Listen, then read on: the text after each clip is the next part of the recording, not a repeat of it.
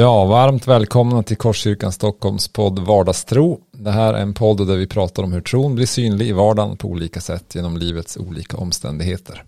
Det är en podd där vi vill få höra människors livsberättelser och prata om vad tro är för oss. Och jag som håller i den här intervjun idag heter Rickard Hultmar. Min kollega Jessica och jag har delat upp oss här nu så vi tar lite olika intervjuer så att hon är inte med oss idag utan kommer antagligen i nästa avsnitt. Jag vill passa på att göra lite reklam för alla de över 70 avsnitt som jag har spelat in nu här. Det finns många intressanta berättelser där. Och även höstens undervisning eller samtal om andens gåvor är värda att lyssna på. Så lyssna gärna i kapp om du inte har gjort det tidigare. Idag har jag en intressant gäst med mig här i studion som eh, var den första personen som jag mötte Eh, i dörren här i Korskyrkan när jag skulle komma på intervju. Eh, han släppte in mig och såg lite klurig ut. Och sen dess så har han blivit en god vän till mig och eh, ja, det, det, jag är väldigt glad att kunna ha honom här i studion idag. Ni ska strax få veta vem det är.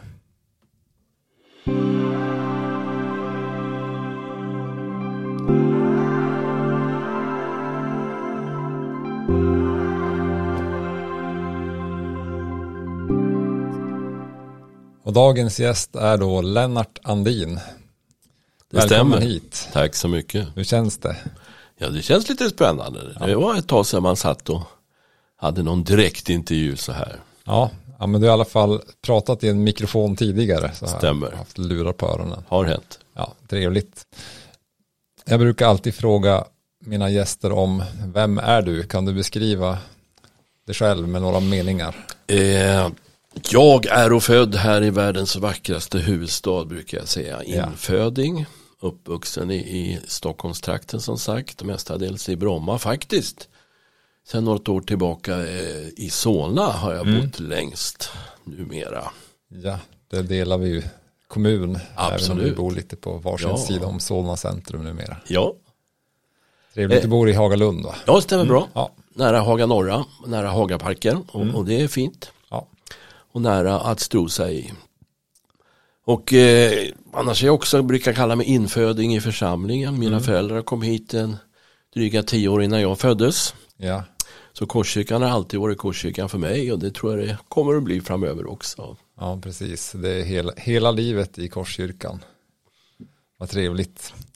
Eh, vi, eh, ja, vi ska återkomma till, till ditt engagemang här i församlingen och så lite senare. Vi brukar köra fem snabba frågor med våra gäster för att också få lite grepp om personen. Så du som infödd stockholmare då, eh, vad är ditt bästa Stockholmstips för senvintern som vi är inne i här nu i Stockholm? Jag tror nästan alltid mitt bästa Stockholmstips är eh, att strosa i Gamla stan. Ja. Oberoende, eh, år, eh, år, oberoende årstid. Där kan man hitta nya saker och gamla saker. Jag kan eh, nog lova er alla att jag kan ta er med till en sak ni aldrig har sett. Ett ställe, en byggnad eller en plats. Har du något sån favoritställe? Jag kan visa dig eh, om det är Stockholms, i varje fall Stockholms minsta, kanske Sveriges minsta skulptur. Var finns den, Rickard? Ingen aning. Inne på gården på Finska kyrkan. Okej. Okay. Ja. Den ligger mitt över slottet. Ja, jag vet. Finska, ja. Finska kyrkan precis vid, ja. vid Kungliga slottet. Ja. Annars är, det också trevligt med utsikt. Vi kan vänta ett tag tills glassarna tas fram. Då är Fjällgatan ett trevligt ställe. Fjällgatan med utsikt över stan. Trevligt. Eh, vilken är din favoritkomplimang? Mm, som jag ger eller tar, får? Ja, du får välja. Oj. Eller båda. Ja. ja, ett rejält tack av någon. Det kan vara med, med ett handslag, det kan vara en kram. Det, det mm. är ju väldigt gott. Ja. Och själv vill jag ju också kunna tacka folk men också mm. uppmuntra. Ja.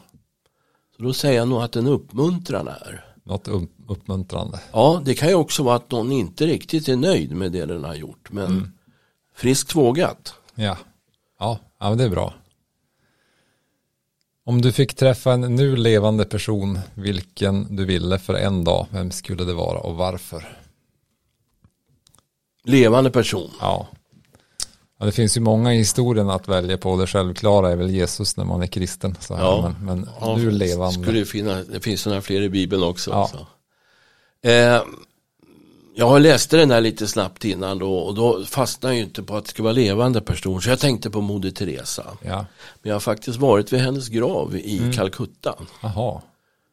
Det var också mycket speciellt. i en, mm. en eh, sarkofag i en nästan som en liten lägenhet.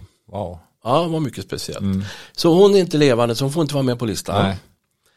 Eh, men då har jag tänkt ut en person som eh, har varit det närmsta man kan vara i FN. Han har varit biträdande generalsekreterare. Yeah. Han är svensk. Mm. Och han har också eh, varit och, och eh, diplomerat och försökt mm. ena i olika sammanhang. Har, har för mig en öppen attityd. Yeah. Och ingen, en, en positiv pondus. Mm. Men inte, eh, han lyssnar på folk och, och han, och han eh, är inte störig på något sätt? Har du gissat?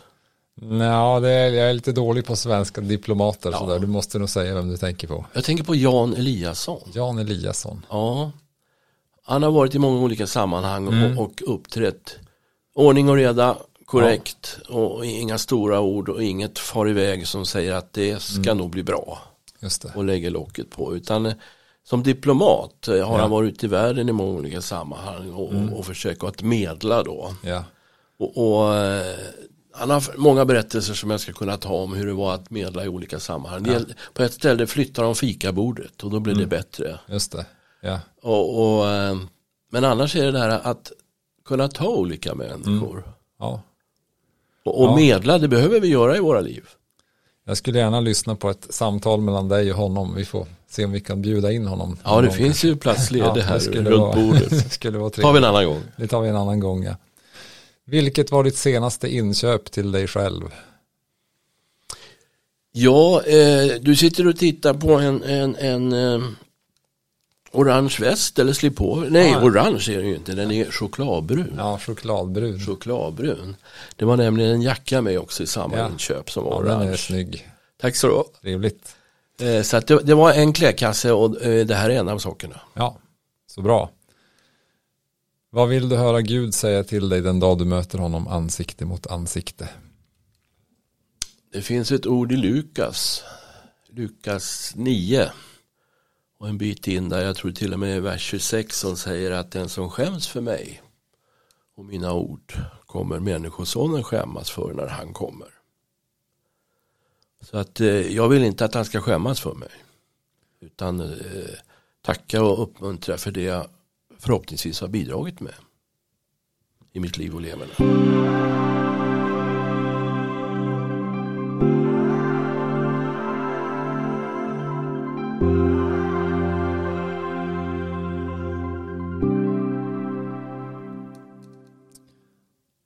Ja, det var en bra avslutning på de fem snabba frågorna Lennart.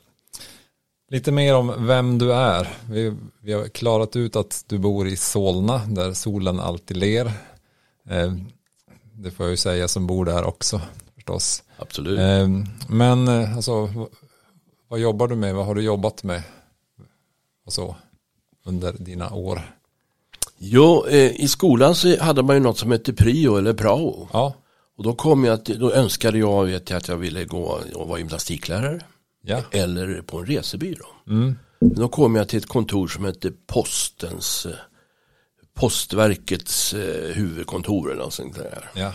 Och lång historia kort så blev jag kvar där på sommarjobb och så började jag jobba där när skolan var slut och så var jag där i 23 år. Vad fick du göra där i början då? I början var, var ju då interna posten då mm. och gå på avdelningen eller på våningarna och sortera upp och, och allt eh, möjliga kontorsgöromål, mm. slå in paket och skicka iväg och, och pricka av och grejer. Men sen så fick jag andra jobb och, och var med om egentligen två större saker där den ena var att posten började sälja teaterbiljetter. Mm och kunde använda sitt online-nät för 700 ställen i landet. Det var Sveriges största online-nät då. Ja. Och eh, sen eh, var jag med om att utöka det, fördubblade vårt online-nät med, med installationsplanering med, mm. med 13 regioner i vårt avlånga land. Jag tycker om geografi så jag vet mm. var, var, städerna ligger och sådär. Och, och Umeå-region och mm. Göteborgsregion och Malmö och Karlstad och så vidare. Det, ja. Men lika väl som eh, posten gick upp och gjorde jättemycket onlinekontor så, mm. så gick man lika fort ner sen. Ja. Jag brukar säga att jag jobbar på det där företaget som inte finns längre. Nej, det fanns ju postkontor i varenda buske en tid. Min morfar och mormor de hade postväska till sig till och med som kom med någon buss som de slängde upp på en mjölkpall några kilometer från där de bodde så man fick cykla och hämta den där. Det är du. Men nu är det andra tider. Ja, så var det lantbrevbärare var ju en stor grej. Det måste finnas kvar på något sätt. Jag har inte varit med i distributionsledet så jag kan inte det riktigt. Men, men det du säger har jag hört talas om och det är en fantastisk grej att det funkar. Mm. Om det funkar. Nu i dagens läge så, så tror jag inte vi pratar om distributionen. Ja, och eh, vad gör du just nu då?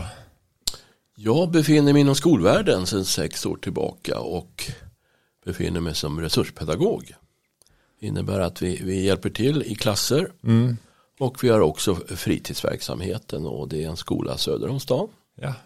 Så jag tar pendeltåget och byter in i stan och tar pendeltåg igen. Men det går bra. Vilken ålder är det på barnen som du möter? Just nu är det klass 1. Ja. Vanliga klasser. Så vi är två klasser där det är en, en ordinarie lärare i varje klass. Mm. Och så är vi tre stycken som hjälper till och supportar där det behövs. Ja, vad trevligt. Ja, det är utmaning i, i alla sammanhang. Det, det, är roligt, det är intensivt och det är mm. spännande. Ja, I min ungdom så testade jag på att vara lärare. Eh, det är svårt faktiskt. All, ja, all respekt till dig som jobbar i skolan. Ja, nu för tiden kommer man från skolan där jag är, kommer man från må många olika ställen i bakgrund. Ja. En internationell bakgrund brukar jag mm. säga. Och då är det många utmaningar med det också förstås. förstår det. Du sa att du alltid varit i kors, Korskyrkan och alltid kommer att vara här. Kan du berätta lite om din tro? Hur har det sett ut? Jag är uppvuxen i en kristen familj och mor och far likaså. Eh, och eh, man skulle ju gå till kyrkan. Och jag tänkte säga, fanns det något val, något annat? Nej, det fanns det inte. Men det var ju deras bästa som de ville bidra med till mig också och mina två äldre bröder som eh, redan som ung var jag väldigt sportintresserad. Så ja. det, det, var jobbigt med saker och ting eh, om det var på söndagar. Det. Det, man kunde faktiskt gå. Och jag var väl 11-12 så gick jag och nej jag var tidigare. Så gick jag och pappa på fotbollsmatchen söndag på, all, ja. på allsvenskan och tittade. Det var stort. Var det AIK då eller? Eh, det var faktiskt Hammarby som mötte Malmö och det var på Råsunda fotbollsstadion. Ja. Mm. Jag var lite Malmö-frälst där. Ah, okay. Om man kan vara det. Men, men de har alltid funnits med som ett bra gäng också internationellt. Mm. Ja. Annars är det AIK nu för tiden. Och, men eh, sen kom det till en stund att eh, det var alltid så när jag åkte till kyrkan. Vi var här mm. i god tid. Jag är uppfostrad till att passa tider. Ja. För det, det, drabbar ju inte mig om jag kommer sent så mycket. Utan det drabbar ju alla andra som jag ska träffa. Ja, precis. Och det där har jag med mig och jag mm. kan skämmas enormt om jag kommer tio en kvart för sent när jag ska ja. träffa någon. Men nu kan man ju höra av sig med mobilen och säga Precis. jag är på väg. Ja. Och så på den tiden var det alltid gudstjänster 11 och 18 mm. på söndagen och ibland på lördagen. Ja, och då är vi på 60-talet någon gång. I början 70-tal ja, faktiskt. Det, och, och ja. När, när jag läste om det här att vi skulle prata speciellt om hur det var och, och när jag kom till tro så är det faktiskt i, ja det kan vara i dagarna prick 50 år sedan. Okej, okay. ja. grattis då. Tack. Det var eh, februari-mars trakten. Ja.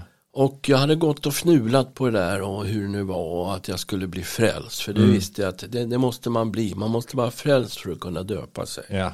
Och vi, vi hade liten andakt och lite bön på kvällarna hemma. Men mm. jag hade aldrig blivit utmanad. Just det. Och jag tror inte mina två äldre bröder blev det heller. Utan det var, det var eget mm. ansvar. Och så hade jag bestämt mig en söndagkväll att idag ska jag gå fram. Ja. Och så hade vi besök hemma av främmande mm. efter gudstjänsten. Och de var kvar jättelänge. Och det var inte eh, de vanligaste vännerna som vi inte träffar så ofta. Så att och skulle vi skjutsa hem dem också. Mm. Då sa jag till pappa att jag vill till kyrkan. Jaha, sa han. han då förstod jag att han ville inte åka. Han, vi, vi, skulle ju komma sent. Ja. Och jag tror nästan vi kom 20 minuter över, 20, och, och, nästan halv sju. Mm. Då. Men jag hade ju bestämt mig att jag skulle gå fram om de ja. frågade. Så det var jättejobbigt den här gudstjänsten. Tänk om de inte frågar. Ja, just det. Men det gjorde de. Ja. Och då var det fram på första bänk på den tiden. Mm. Och, och eh, jag fick en, en upplevelse i kroppen som, som utbrast i tårar då. Ja. Men det var ju en omsorg. Mm. Det handlar om att eh, det var en, en ny fader som, som kom ja. in i, i livet också. Då gav du ditt liv till ja. Jesus. Och om det gick sex eller åtta veckor så var, så var det dop sen. Mm. Och allt hände här i Korskyrkan då. Allt hände här i kyrkan. Ja. Var det dopgraven eller dopbassängen ska man säga kanske nu för tiden? Dopgraven. Dopgrav sa man förr. Ja, är det precis likadant nu? Ja, det är samma ställe. Ja, absolut. Ja, då. Och, och, det var mycket speciellt. Och, ja. och, vi var ett gäng där. Så blev det mm. några till som döptes. För jag tror jag hade döpt sig några innan också. Just det. Så vi var väl ett tiotal det året. Mm. Jag i samma gäng, samma ålder. Precis. Hur, alltså, var du en, det var andra ungdomar som du umgicks då med sen och hur såg det ut på den tiden? Jo, då är, I den rundan så var man igång att gå in i J2 som det hette. Det var mm. på väg in i tonår då. Och eh, junior 1 fanns det innan så ja. blev det J2 junior 2.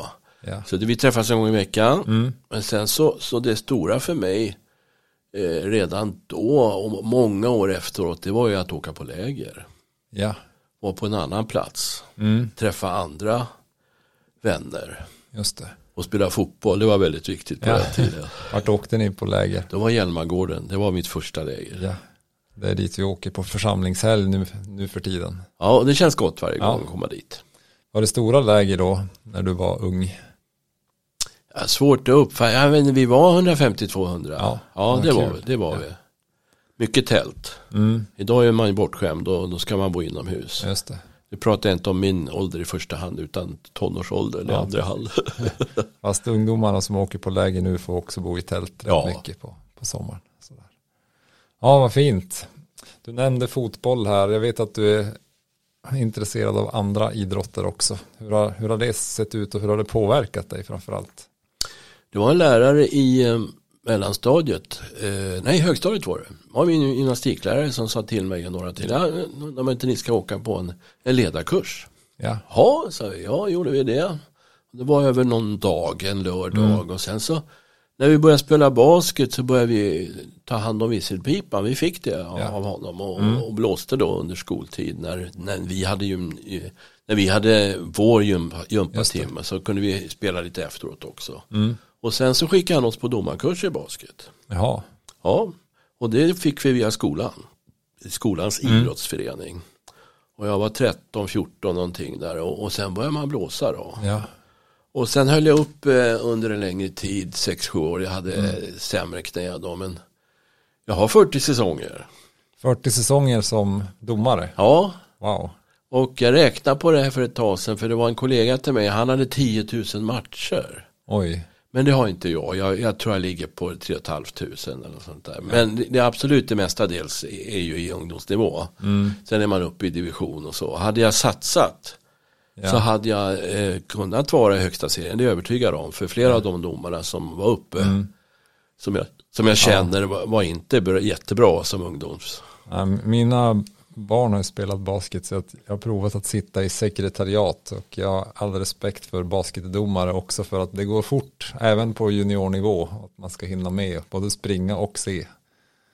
Men då var det en skön fråga vi fick i en av de första kurserna. Hur gammal kan man vara och döma? Hur länge kan man döma var det en som mm. frågade. Och då sa kursledaren något väldigt bra. Ja, när du börjar tänka efter på om du ska blåsa eller ej. Då ska du tänka på efter om du ska fortsätta.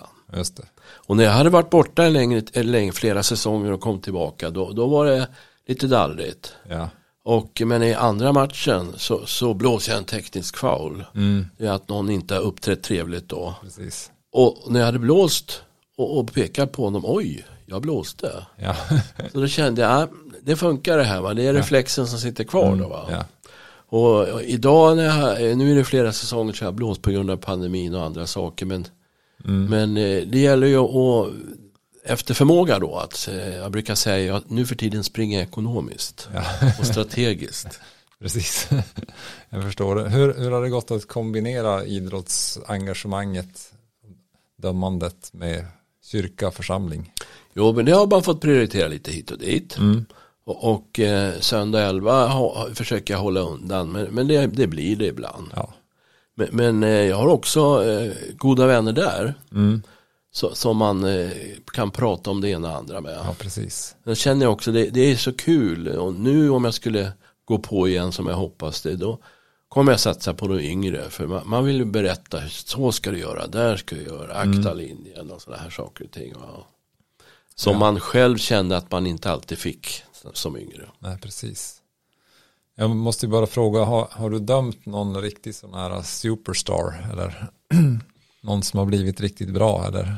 jag dömde ju en kille, så vet jag, han spelade ju Alvik då. Alvik var ju min, min klubb mm. i Bromma där jag växte upp då. Och eh, det här var ju flera säsonger efter. Sen han var ju amerikan då i Alvik. Då spelade han på divisionsnivå, tredje, fjärde mm. Eh, division. Och eh, han var inte diskret i sina uttalanden. Men Just det är tur man har visselpipa då. Ja. Så att vi, vi satte honom på plats. Ja. Det blev tvungna till. Ja, jag har ju dömt en av Sveriges bästa damer just nu. Hon heter Klara Lundqvist. Hon spelar i Södertälje. Just det. Uppvuxen i Alviksfamilj. Mm. Känner föräldrarna väl. Ja. Och, eh, och eh, träffade henne faktiskt för en månad sedan. Jag var och kollade i Södertälje. Ja, vad kul. Ja, och eh, hon spelade väl, när hon växte upp så spelade hon med några, alltid som var år, några år äldre. Mm. En ung talang. Absolut. Ja, härligt, vad roligt. Vi ska prata mer här om tron och korskyrkan och sådär. Och alltså, jag antar att du skulle kunna berätta i timtal olika berättelser om människor och personer som, som du har mött. Ja, det finns. Eh, jag tänkte dina föräldrar, alltså hur såg deras engagemang ut i församlingen? Eftersom ni liksom alla tre bröderna verkligen kom med och hittade vägen till Gud här i kyrkan och så. Ja, min mamma växte upp som pastorsbarn. Mm. Hon tyckte inte om att bli uppvisad på scen. Som pastorsbarn. Hon Nej. var äldst av fem syskon. Och, och jobbade i det tysta. Ja. Eh, där en av sakerna var ett eh, gästfritt hem. Ja. Brukar säga det på den tiden 70, 60, 70, 80-talet var det enklare att säga vilka önpastorer som inte hade bott över hos oss. Just det. Det var öppet och det fanns plats för, för mm. de som behövde. Och de var på genomresa eller de var här på konferens eller så. Ja. En av våra missionsföreståndare, Gustav Sundström, han bodde mm. så ofta hos oss och han hade nyckel till oss till och med. Okay. så han bara ringde och kollade att, att det var okej. Okay och, ja. Och det innebar att då fick man byta sitt rum till något mm. annat rum. Och, och, eh, det sa också Gustav Sundström som du känner igen ja, också. Visst. Ja, jag har nog bott på, är det fyra rum i ert hus nu sa han. Ja. Men han fick plats ja. tillsammans med många andra. Och mamma stod väl kanske lite för mycket bland grytorna i mm. köket. Mm. Det var alltid trevligt att vara som tallriken men hon hann inte med och kanske alltid när det var gäster att vara med i samtalet. Det. var en del av uppgiften på ja, något sätt. Ja, eh, och vi hade växte upp med att efter varje årsmöte så var anställda med familj mm. bjudna till familjen Andin. Just det. Och det var mer än 30 års tid det pågick. Wow. Och det var också, sedermera var det ordförande då. Det kunde vara 8-10 personer, det kunde vara 25 personer. Oj. Så det var en härlig tradition. Ja, vad trevligt. Ja. Pappa föddes eh, i Kina. Wow. Ja. Av svensk. Du ser inte så kinesiskt Nej, jag tittar Nej. inte snett på dig för det. Nej. Nej. Eh, det är lite roligt nu för tiden när man ska kryssa i olika, olika enkäter om mm. ens föräldrar är födda i Europa eller ej. Ja. Men det var missionärsbarn där ute. Ja, just det. 1924, de var här hemma och vände ett par år. 27-28 tror jag det var, så mm. åkte de ut igen. Men sen eh, var det tungt där ute i missionsskaran för det var tyfus. Och hans pappa gick bort när han var fem. Mm. Och hans mamma när han var elva. Oj. Och då var han där ute och eh, åkte hem med sin lärarinna. Alltså han blev föräldralös på missionsfältet helt mm. enkelt. Oj. Och åkte hem med Ulla Lidman, dotter till Sar, eh, Sven Lidman. Ja. Så de åkte, våren 36 åkte de en tysk handelsbåt från Kina upp mm. till Europa. Sven Lidman för yngre lyssnare var en av pastorerna i Philadelphia-kyrkan under en period och har skrivit flera salmer i psalmboken. Mm.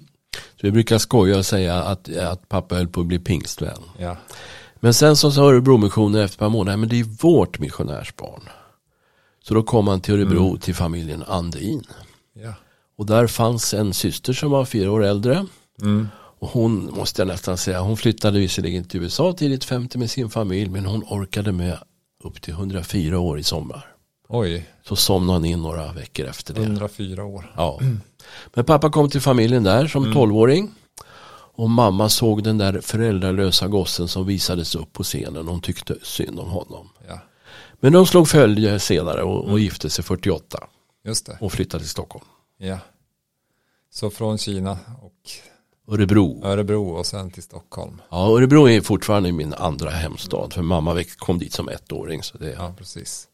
Och din, dina föräldrar var med då när den här kyrkan köptes? Eller? Ja, pappa var med i styrelsen. Ja. Och på den tiden så fanns det ju inte andra kontakter med telefon. Nej. Och eh, man hade lagt något bud på tunga summan, något på en och en halv miljon. Och då var det här kyrkan en biograf som hette? Eh, den har hette lite olika, eh, Terrassen. Terrassen heter mm. den, ja. Premiärbiografen Terrassen. Ja. Församlingen hade ju funnits då i dryga 20 år. Mm. Och man sökte en lokal, man hade hyrt in sig på tre olika ställen i stan. Ja. Några kvarter härifrån senast. Och, och då hade man eh, också etablerat namnet Korskyrkan. Men så hittade man det här stället. Mm. Och eh, som sagt pappa var med i styrelsen och då ringde man runt till varandra. Man skulle höja det där budet. Jag kommer inte ihåg om det var med 5 eller 50 tusen. Ja. Men det var stora pengar på den tiden. Ja. Mm. Och, och så här i efterhand var ju fantastiskt strategiskt också med med lägenheter. Ja. Så det inte bara var en, en kyrkolokal så att säga. Ja, anar att värdet på fastigheten har ökat en aning sedan dess. Svar ja. Så pappa var med många år i styrelsen men han var också kassör eh, uppåt 30 år. Ja. Och det var den där stora kassaboken kunde man titta i ibland hemma. Det var inte A4, det var väl nästan A3 man drog upp den Det var boken. inga Excel-ark utan då var det på papper allt. Nej, det stämmer. Pappa var matte och fysiklärare. Det här med Excel, tyvärr så kom han aldrig riktigt in i det. För han var inte säker på att allt skulle få plats. Just det. han, tog, han hade räknesticka. Mm. Vet du vad det är? Ja, jo, jag har sett den när jag var barn. Och sen så kom ju miniräknaren in och då, mm. då klickade han på miniräknaren men han kollade ändå på räknestickan efteråt att det stämde. Ja. Men, men det var ordning och reda, matte och fysik. Då är det mm. ja eller nej. Ja. ja, då är det rätt eller fel. Då är det ordning och reda på bokföringen också. Så att det är, ibland eh, har man fått höra att man har pratat för mycket. jag förstår det. Minns du vad alltså, summan var som jag, man köpte kyrkan jag för? Jag tror det var en miljon 550. Okej, okay, ungefär en och en halv miljon. Ja, ungefär en och en halv miljon. Ja. Ja, då är den värd mer idag. Stämmer. Det håller på att bygga, byggas på fastigheten här intill och jag hör rykten om vad de har sålt lägenheterna för. Så att eh, jag anar att även den här byggnaden är dyrare idag. Ja, jag skulle kunna tänka mig uppåt, ja det är ju 60. Ja, minst. säkert. 60-80 miljoner. Ja, ja. Men det är, mm. vad får man för det? Eh, Inne i ja, stan? Precis, man får en par lägenheter i huset intill här. Ja. Ungefär. Så att det, det, är mycket pengar i omlopp där. Men ditt eget engagemang i församlingen här, hur har det sett ut? Då undrar jag vad det första var i så fall. Om man var med och rörde på några ljudspakar. Nej, det var kanske jag var, nej, jag var hjälpledare i J1, mm. alltså junior 1. Yeah. Ute i Solna var, hade vi eh, några, eh, en grupp då. Ja. Då fick jag vara hjälpledare för min brorsa Göran var ledare där. Mm. Fick man lära sig lite och träffa nya mm. och, och, hitta på program och olika saker. Och ja. jag har väl mer eller mindre alltid varit nyfiken på människor. Och hoppas att det är mm. positivt för, för de flesta. Ja, precis. Sen har det byggts vidare, både det ena och det andra. Mm. Det var, rattade väl ett ljudet, ljudet ta, men jag vet inte om jag skulle få igång den idag för det är helt andra ja, nej, det är funktioner. Väldigt mycket idag. Mycket digitalt. Sen var man i, mycket engagerad i, i, vi sjöng mycket, ungdomskör och så. Ungdomsråd, vi arrangerade olika läger och sådana saker ja. och försökte till att det blev bra. Mm. Sen har jag själv suttit i styrelsen, var med i stora ombyggnadsprojektet här inför 2002 kallar vi det. Ja. Då fixade Sofia så vi hade 120 möten på tre år. Okej, okay, för att få, få till alltihop. För jag var sekreterare där så jag kommer ihåg det. Jag satte numrering på det där. Vad var det, det stora som gjordes i lokalerna då? Då, eh, hela kyrkolokalen restaurerades och podiet förändrades helt. Mm. Nya stolar, ommålning. Och sen, det var då de gamla biofåtöljerna försvann. Precis. Ja. Härliga gamla biofåtöljer i röd manchester och, och tjock sittdyna. Ja. Nästan ett museiföremål. Mm. Mm. Och sen gjorde vi flera saker i, salen vid sidan om som var lite trång och sådär. Just det. Ja, ett stort, stort bygge. Och sen här på senare år har det också funnits i fastighetsrådet. Ja, det är en utmaning med, med kyrkans fastigheter som, som vi har på många olika plan. Mm. Och många olika eh, fix med. Det gäller olika system och olika installationer. Så det gäller att ha ett gott, eh, en god grupp. Och jag hade flera numera Eh, ja, de, de, var redan pensionärer på den tiden. Men pigga pensionärer mm. som har varit med länge. Och som hade väldigt gott stöd för. Ja. Och stöd tillsammans med. Vi hade en trevlig grupp och, ja. och eh, det finns fortfarande saker som behöver eh, skickas vidare till yngre generationer. Men vi mm. tar det när det kommer. Bara eftersom ja, ja precis. Så på pappret just nu har jag ingenting. Nu har du inte något sånt uppdrag. Men, men, men eh, man finns med ändå. Ja, du är med och Supportar. är engagerad och supportar på andra sätt. Du fanns också i, i Örebro-missionens styrelse. Ja, alltså, Örebro-missionen är ett av de samfund som gick ihop och blev EFK som vi är en del av nu. Hur var det att vara i en sån styrelse? Det var speciellt. Nu hade jag förmånen att åtminstone hälften av de som var med där kände jag igen och hade träffat sen innan. Mm. Och då ska du veta att eh, första styrelsemötet jag var på 1988 på hösten mm. Det var uppe på gård, lägergården nära dig, Alme Arnemark. Arnemark. Ja. Det var första styrelsemötet jag var på och det var första gången som Örebromissionens styrelse på lång tid reste ut Aha. och hälsade på. Vi tog nattåget upp och träffades där uppe och eh, så hade vi själva styrelsemöte hela fredagen. Mm. Och så framåt kvällen där då kommer en man fram från Aneby då, Rune Gustafsson. Ja. Till mig så sa han att du, hur är det Lennart, håller du på med basket fortfarande? Ja, så, ja men då ska vi lira här ikväll. Så. Hänger nämligen basketkorgar i Arnemark. Jag vet inte om de ja, gör det fortfarande. Jag är lite osäker men jag har sett dem tidigare i alla fall. Så det, det var ju lite kul. Första mm. kvällen med styrelsen spelade vi basket. Ja. Och det var en del hockeytacklingar där kan man säga. Just det. Eh, men just det där, den, det är den här öppna, eh, det var väldigt välkomnande in i styrelsen. Mycket mm. olika uppgifter, allt från eh, hela världen till ja. den lilla nya församlingen. Mm. Eller till den lilla församlingen som inte kanske skulle finnas om ett tag. Nej, precis. Och har man suttit i en styrelse oberoende vad det är. Mm. Så märker man hur mycket information man har när man har slutat. Just det, när det informationsströmmen inte ja. kommer längre. Ja. Men man får ju verkligen inblick i saker och ting på det, på det sättet. Och så hade jag ju, jag var ju bland de yngsta då och mm. då var det flera vänner när man var i Örebro så träffade man dem på kvällen. Kom den här saken upp? För de jobbade i Ömhuset. Kom ja. den här upp? Och vad sa ni om det? Ja. Och hej och hå, vänta nu, vad får jag säga? Vad får jag inte ja. säga?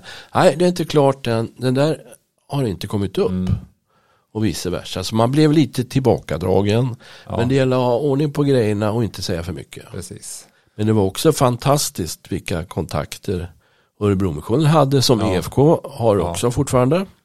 Men det är på ett annat sätt nu.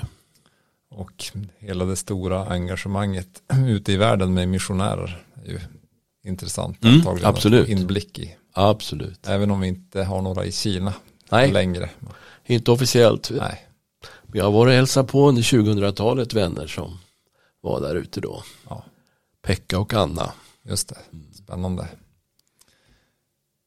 Du har ju gått igenom en lite tuff period med din hälsa här på slutet. Ja, det är lite konstigt och speciellt. Jag har haft till och från problem med ryggen kanske under tio års tid och ibland eh, mm. har det inte varit någonting och sen har det eh, spällt till och sådär. Så gick jag vidare med det och, och då visade det sig att gjorde man magnetröntgen och kollade nacken också. Mm. Så för snart två år sedan så var jag inne på operation. Precis. Och då var det nerver i kläm i nacken. Mm.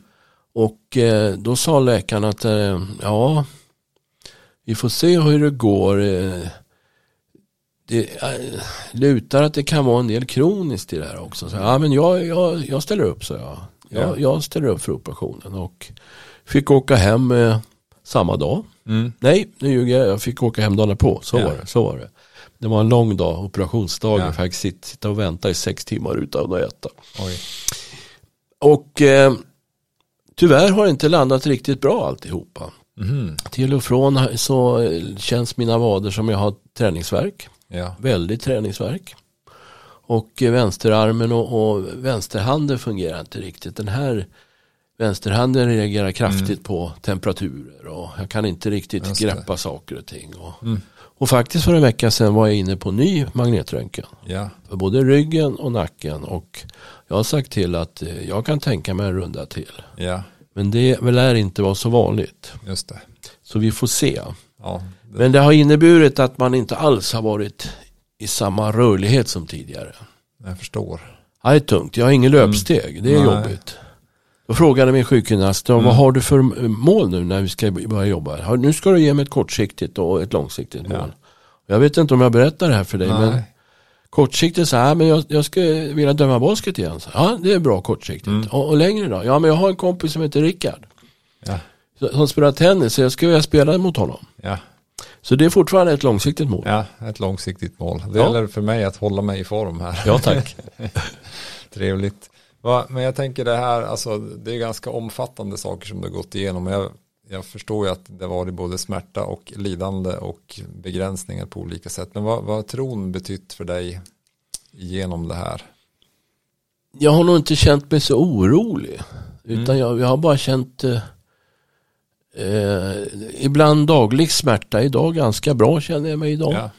Men det är för mig ganska bra. För mm. dig skulle det kanske vara väldigt illa att, att gå från det ena till det andra. Men jag, mm. jag finner mig i situationer. Ja. Men, men eh, jag har nog inte tvivlat under den här tiden. Eh, jag tror att jag kan bli frisk. Ja. Jag tror att, att eh, jag kan bli bättre. Mm. Jag tror inte att jag, jag, kommer att, att gräva ner mig om jag inte blir bättre. Just det.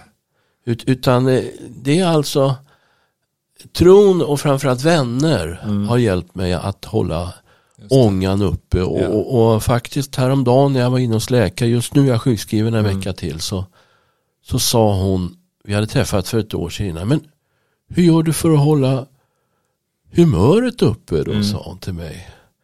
Ja, sa jag, det måste man ju ha, måste man ju göra, sa jag. Ja, ja men det, det är bra, sa hon.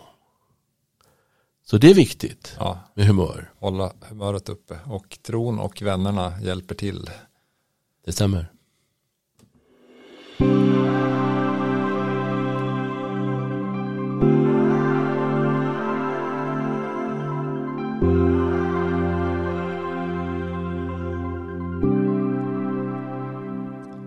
Vi har en fråga som vi brukar ställa till alla våra gäster eftersom den här podden heter Vardagstro så är frågan vad betyder vardagstro för dig?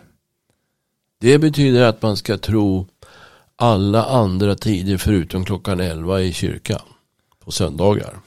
Givetvis ska man tro då också. Ja. Men eh, klockan 11 till eh, 13 då, då befinner man på ett område som, som är den största omsorgen. Ja. Där det finns omsorg från människor och, och där Herren alltid finns nära. Mm. Men vardagstro är övrig tid för mig. Ja. Och övriga platser jag befinner mig i. Precis. På dagarna, på kvällarna. Mm. Att leva med tron och med Jesus där. Mm. Stort tack för det och vad trevligt att du ville vara med oss i det här avsnittet.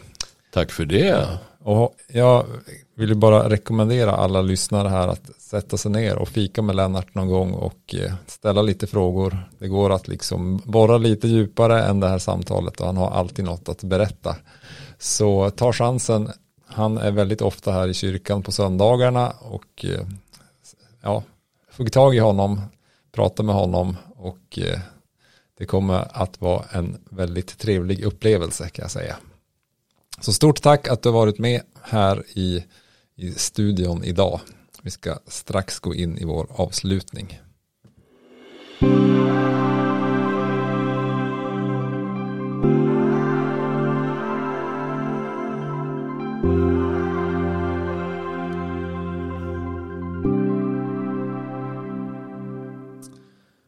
Ja, en liten sammanfattning av vårt samtal.